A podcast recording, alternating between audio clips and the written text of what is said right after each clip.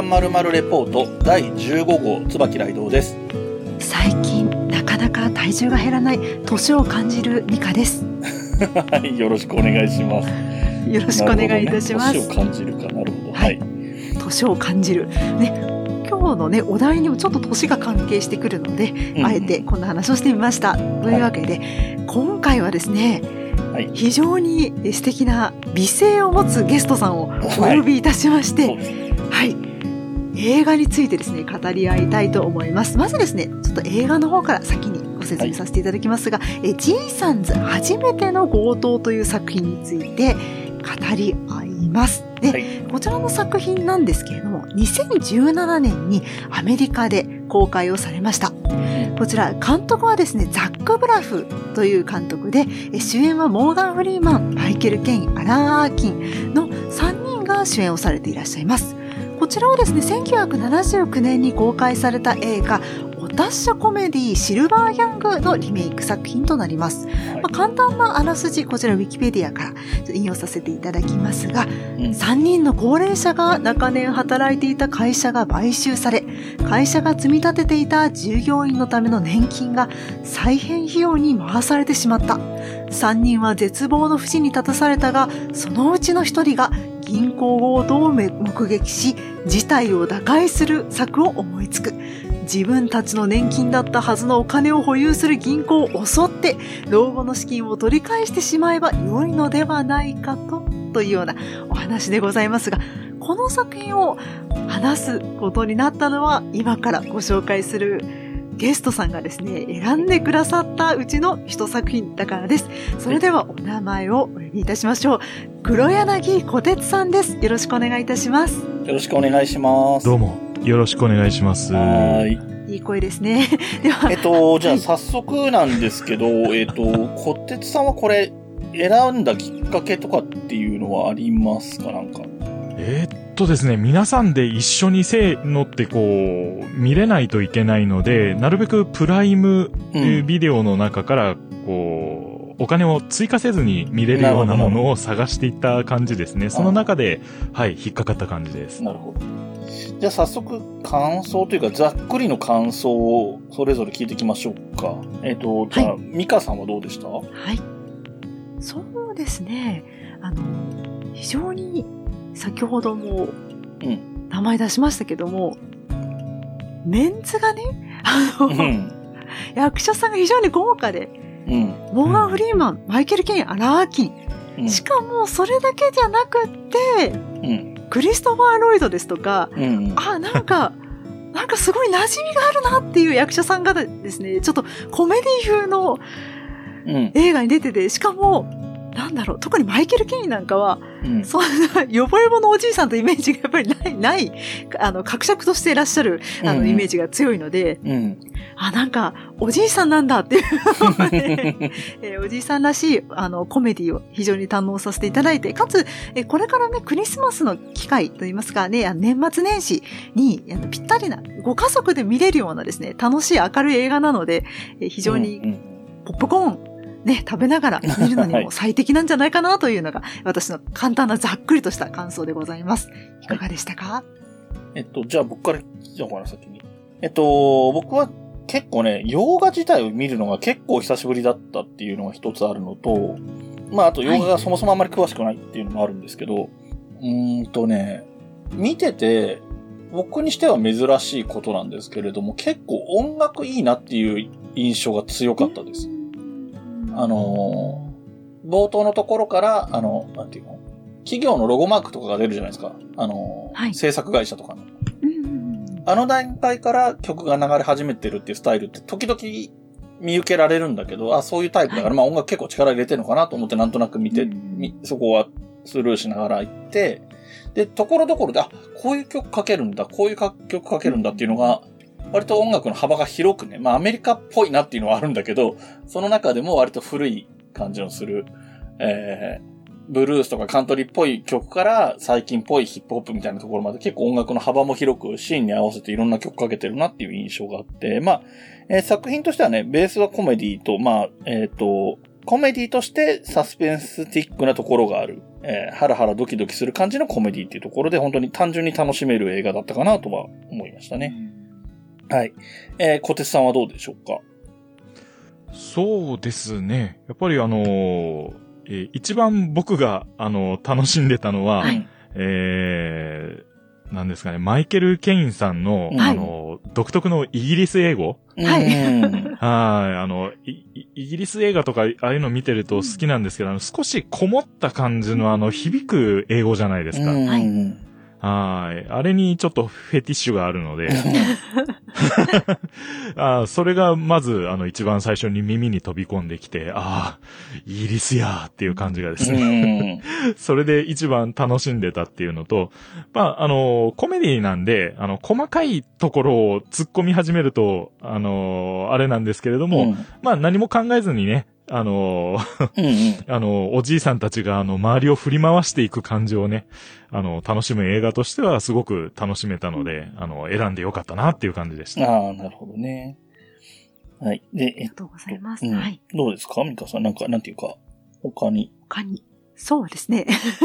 あの、実際に、そのご高齢の方で強盗されたっていうのも、うん。イギリスか何かで事件があったりするんですよ。へえ、そうなんだ。そうなんですよ。で、そのことをですね、あの、思い出したりとか私はしながらですね、うんえ見ておりました。あの、平均年齢がですね、60歳オーバーのうんうん強盗団うんうん。ですね、イングランド史上最大の、まあ、金庫破りっていうのをしている人たちがいるんですよ。うんうんはい。で、それがですね、えっと、23億円相当の大量の宝石や、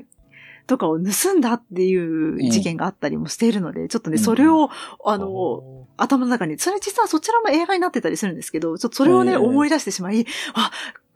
まさかのマネール・ケインがね、その、すごい、そそういう金庫破りするのかなみたいに思ってしまったんですよね、最初。なので、うんあの、非常に、えー、ザ銀行強盗っていう感じだったので、そこがね、あの、ちょっと、あの、やっぱりスマートな銀行強盗感だったので、あ、うん。うん。マイケル・ケインだなという感じで。ああ、見ておりました。うん、なんかその、泥臭い感じではない感じがね、うん非常に、あの、スーツでピシッと決めてス、マートな感じえそれぞれね、サミー・デイビス。ス・ジュニアですとか、いろんな、えーフランク・シナトラですとか、あのうんうん覆面をかぶって、強盗するっていうシーンも出てくるんですけれども、うんうん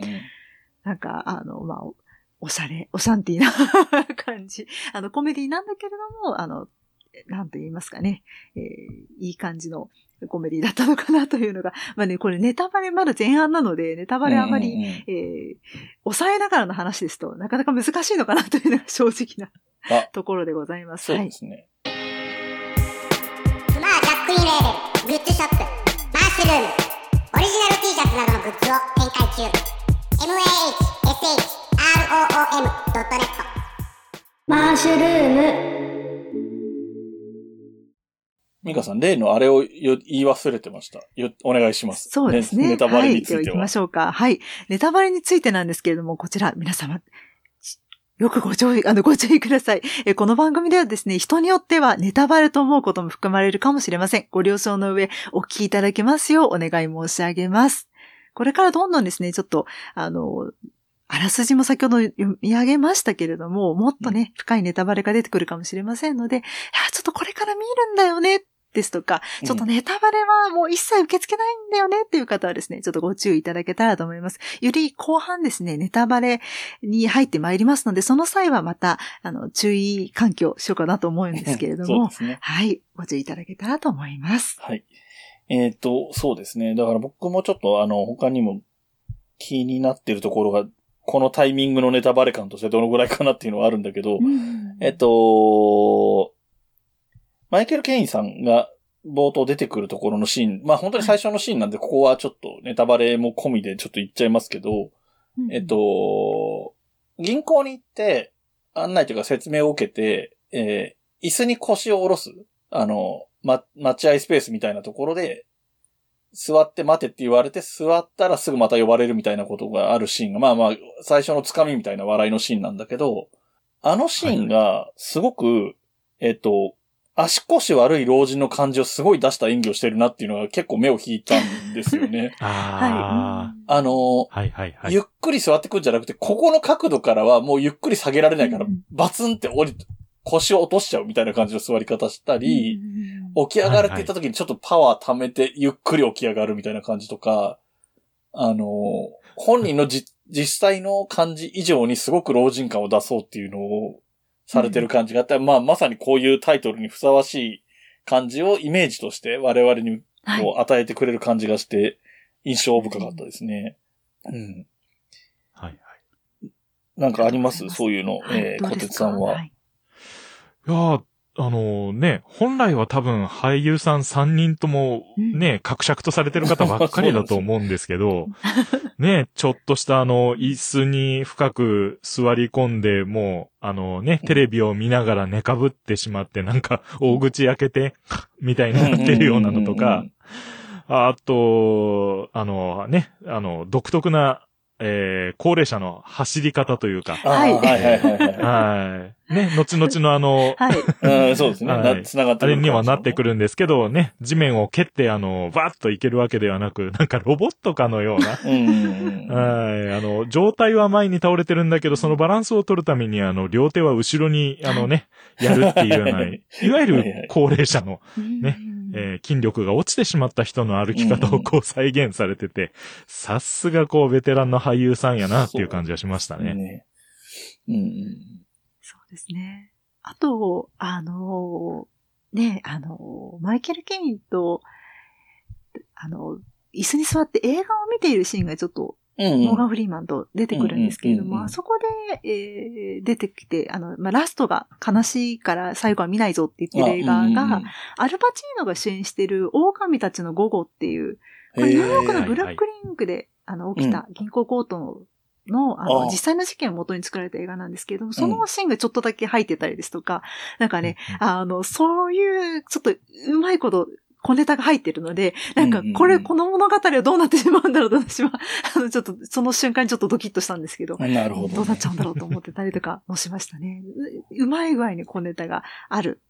映画かなと思っております。そうですね。小ネタ的なところで言うと多分、その映画、今おっしゃってくれたの僕知らなかったですけど、それもニューヨークが舞台の映画ってことですよね。はい。本作も多分ニューヨークが舞台ですよね。あの、明確に打ち出してるかどうかはわかんないんですけど、で、えっ、と、途中でね、本当にコメディパートとして出てくるところで、えっ、と、三人のふたうちの二人が帽子をかぶるっていうシーンがあって、車の中で。えっ、と、はいはいニューヨークだからだと思うんですよね。えっと、メッツとヤンキースの帽子。うんで、メッツなんか被るかって言って、ヤンキースを被るっていうくだりがあって、あれ、なんていうの？日本で言うと、えっ、と、ジャイアンツとスワローズは両方東京のチームだけど、アンチ巨人だから、巨人の帽子なんか被るかっつってスワローズの帽子被るみたいな感じだと思うんですよね。はいはいはいうんはい。同じ、同じフランチャイズ、同じ地元なんだけど、こっちはすごい嫌いみたいなのを出してて、多分、もう少し、あの、アメリカの事情に詳しい人だと、メッツのどういうところがあるから、こういう人もいるよねっていうのがもう少しあるのかもしれないんですけど、うんでも、はいはいあの、同じニューヨークの帽子をちゃんと選んできてるっていう、その、帽子を持ってきた本人としてはそういう感覚があって、その、受け取る方にそういうところが出てっていうのは結構細かいけど、意味のある、あの、ちゃんと笑いになってるみたいなことやってるなとは思いましたね。はいはい。まあ、コメディパート細かくいろいろありますもんね。そうねそういう、まあまあ、こ基本的にコメディ映画なので。こんな豪華なコメディ映画ってなかなかないなと思いながら、ね、見てましたね。そうなんですけど、それにしては、で、なんかね、見てる分にはそんなに気にならないんですけど、あの、上映時間が短いんですよね、この映画そう。ですね。確か97分ですとか、非常に短かったかなとそうそうそうう。そう。はいはいそう。ですね、96分そう、これな、なんだろうなと思って、なんか、なんていうの、うん根本的なこに子供向けに作ってるディズニー映画とかだったら全然わかるんだけど、うなんか、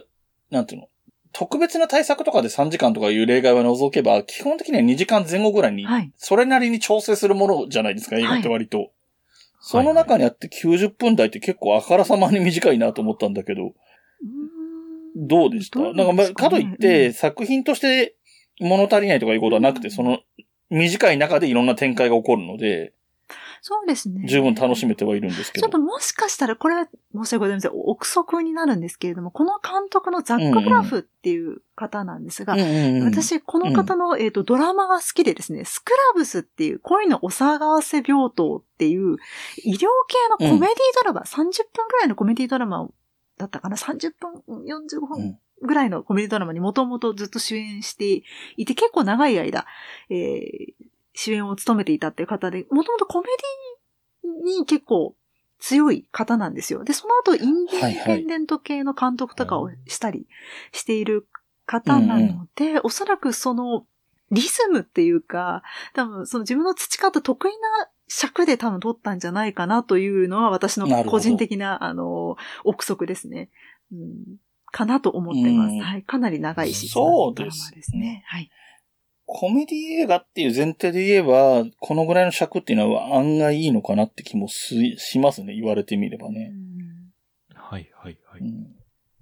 あの、また、見られる方の年齢層もおそらく、まあ、家族、ご家族、どなたでも見れますけれども、まあ、うんうん。おそらく見られる方も少し、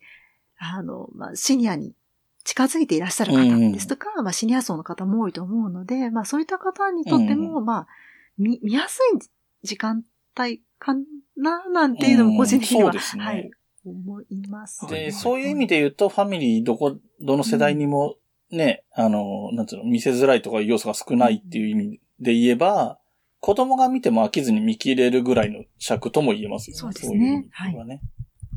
はい。はい。なんか、もしかしたら傾向的にね、いろんな意味でそういう風に短くなっていくこととかもあるかもしれないですけどね、90分ぐらいっていうのは意外と適切な長さのような気もしてきちゃいますけどね。うん。うんうんあと、えっ、と、これ、僕実は全然、あの、作品を素で見ようと思ってたので、あんまり事前情報とか入れずに見たんですけど、で、えっ、と、これ今始ま、収録のタイミングからで、えっ、と、リメイクであって元の映画があるんですよって話を今知ったっていう感じなんですけど、で、これがまた1979年ってだいぶ昔、40年ぐらい昔の、えー映画っていうことで、僕ね、何が言いたかったかっていうと、実はこれ、見たときに、これ、アメリカの現代を表すみたいな、そういう意味での、なんていうの、格差社会とかっていうことを表してるのかなって思って見てたんですよ。まあ、あの、内容がね、あの、銀行っていうか、あの、何、主人公たちが働いてたところの倒産絡みとかっていうのがあんまり、今のニューヨークっぽくない感じもし言われてみればするんだけど、まあ、格差社会を表してるみたいなことは、あの、現代っぽい気がしたので、そういう作品なのかなと思って見てたんですけど、実は全然もっと古くからある、ね、課題だったんだなということを知ったりもしましたね。残念ながら私も元のですね、お達者コメディシルバーギャングの方はうん実際見たくて調べたんですけれども、配信がちょっとされていらっしゃらないようだったので、ちょっと私は見ることができなかったんですこれはよ。おそらく日本に来てなさそうですもんね。うんウィキペディアの表記の仕方からすると。そうですね。ただ、放でも題日本語のタイトルになってることは、過去に多分 VHS などは出たことがあるかもしれないけれども、残念ながら配信には載っていないというような、そういうタイトルも中にはあるので、そうね。いった作品なのかなとう思ん。いますね。あるいはもういきなり、あの、金曜ロードショーとか、午後、午後のロードショーみたいなところに、いきなり行ったとかね。うんあの、劇場公開なしでいきなり、テレビ放映とかだったのかもわかんないですね。うん。えっ、と、一応まだギリギリ、あの、本格ネタバレなしの段階なんですけど、えっ、どうしてます？ねと、小鉄さんなんか、その段階で話せることってまだなんか手持ちでありますか？もうそろそろ、あまりそこ気にしないで喋りたいですかね？そうですね。そろそろそんな段階になってきますかね。そうですね。いい時間かもしれないですね。じゃあ、あこっからは本当に、あのー最後のクライマックスの話まで含めて全部喋るでいい、いいかな？はい。番地のないこの場所から全世界へ向けて放送中鈴研のミッドナイト番外地 AM 深夜ラジオの雰囲気を目指してコミカルなフリートークとネタコーナーで盛り上がっています寝る前の30分笑いで楽しく一日を締めくくりましょう。鈴研のミッドナイト番外地毎週何曜日の夜7時から放送中。聞いてくれよな。じゃあもうはい何の包み隠さず喋るので、えっ、と、ここまで聞いて、えっ、と、Amazon プライムとかで見てもらって続きを聞くっていうのが一番理想的かなと思いますね。はい。はい。はい。ということで、はいじゃあ、入っていきましょうか。はい。では、ネタバレ全開の、えー話になってまいりますので、G サンズ初めての強盗、これから見るよという方はですね、この時点で録音ボタン、えー再生ボタンを停止してください。では、参りましょう。では、先ほどから私ですとか、あの、ライドウさんから話しているので、今回はですね、うんぜひぜひ、ね、カルサブ、ヘッポコ兄弟、うん。ね、黒柳の、ね、美声、黒柳小鉄さんに先陣を切っていただいてですね、何か、これネタバレありでここ話したかったんだよね、っていうことありましたら、伺えますでしょうか？いかがでしたか？ここ好きなんだよねとかありましたか？ああ、そうですね。あの、一番うん良かったなっていうのは、多分、ファミリー向けで見るっていうコメディを、あのー目指してるんだろうなって強く思ったのは、うん。え誰も怪我しない？はい。うんはい。まあ、あのね、病院に、あの、入って、持病があってみたいなのはありましたまあまあ、そこけど、はね。うん。基本的にみんな、ね、怪我したり、流血したりとかいうのがなくって、一番ちょっと怖いなって思ったのは、うん。あの、拳銃が出てきてしまった。うん。はい。こっちはね、空砲で、うんあの、強盗をしてるのに、うん。あの、向こうがね、警備員の拳銃を奪ってしまった、うんあの、銀行マンがいて、はい。あの、それをもうね、あの、ビビりながら前段発射してしまうっていう。まあね、それで、ね、あの、ほ、ほぼめくら打ちみたいな状態で、あの、うん。どこにも、あのね、人に当たらなかったんでよかったんですけど、うん。なんか肩口に一発ぐらいでも当たったらなんかおじいちゃんだったら大変だなと思って、ビクビク、あそこが一番ビクビクしたんですけど、まあ、あそういう展開にはしなかったんだって言って、ほっとしたところだったので、ストーリー展開的には怪我とかして逃げるのがちょっと困難するところで一腹あっても、そういうね、演出の仕方もありなんだろうけど、その、フはい。ァミリー向けとかコメディっていう意味で言うとそこをしなかったのは、センスのいい演出ですよね、きっと。どうもあの、銀行強盗っていうと僕はあの、映画のヒートとかがあの、脳裏をちらつくので、うんうん。はい。あれなんか、もろなので、はい。まあ、また別の映画の話なんで、あの、深くはあるんですけど、はい。はい。はい。まあ、そういうのがどうしてもこう、チラチラってなりつつも、あ、コメディだった、コメディだったっていう感じで、笑って終われたので、はい。その辺がやっぱり一番、はい、見てる感じとしては良かったなって感じたところでした。うんありがとうございます。ライドウさんはいかがでしたか？僕は、まあ、まあ基本的には物語すごい好きで、えっ、と、もういいかな。本当にオチに近いところの話をしちゃうと、その、銀行強盗の手ほどきをしてくれる人の正体がわかるっていうくだりが出てきますよね。ありますね。あの、あそこのシーンもすごい好きなんですけど、うん好きだからこそで、気づかなかったんですよ、僕。あの展開予想しできる人はできたと思うんだけど、うん僕は予想できてなかったから、すごい、おーって思ったんですけど、若干やりすぎた。まあ、それこそ、あの、ファミリー向けだから説明、はい丁寧にしてると言えなくもないんだけうんうんど、あそこまで露骨に全部言わなくてもよかったんじゃないかなって気はしてて、ただ、あのータトゥーの説明をするくだりがあるじゃないですか。タトゥーが入ってなかったから気づかなかったっていう雰囲気ですよねうん。タトゥーどうしたんだって言って、あれは書いたんだっていう話をするくだりがあるので、あれがあるから、その、なんだ、気づいたとかっていうことが分かるような演出が必要になっちゃうっていう、なんかこう、